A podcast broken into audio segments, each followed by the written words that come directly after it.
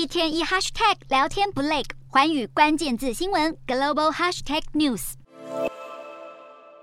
大声广播疏导人潮，他们是日本的 DJ 警察。东京涩谷一度涌入十多万的变装人潮，提前庆祝万圣节的到来。DJ 警察站在警车上，透过广播维持秩序。毕竟日本二十一年前曾发生踩踏事故。二零零一年，日本兵库县明石市这场夏季烟火大会，不止民众跌倒，还发生踩踏、推挤，夺走十一条人命，一百八十三人受伤，震惊全国社会，进而促使日本政府修改警备业法等，新增踩踏警备，也新设心理诱导部队，俗称 DJ 警察。这回同样没有缺席万圣节。涩谷区早在一个月前就展开安全宣导，并规定十月二十八日至十一月一日是街头禁酒期，以免民众在街上酒后闹是镜头转到香港，有人打扮成蜘蛛人，有人化身为恐龙，人潮聚集的兰桂坊，万圣节前夕同样热闹滚滚。警方也拉线广播，高举黄色旗帜，请民众不要逗留，赶快往前走。附近店家也有备而来。酒吧业者口中的有经验，就是一九九三年一月一日在兰桂坊发生的欢庆元旦，却造成二十一人死亡。香港政府汲取教训，往后大型节日庆典都要采取人流管制。遇到跨年，如果没有特殊出状况，地铁也必须提供通宵服务。香港严阵以待，而美国也有相关的措施，像是司法部建议，大型活动应该在一年前，甚至十八个月前制定计划。美国防火协会也制定人命安全代码指引，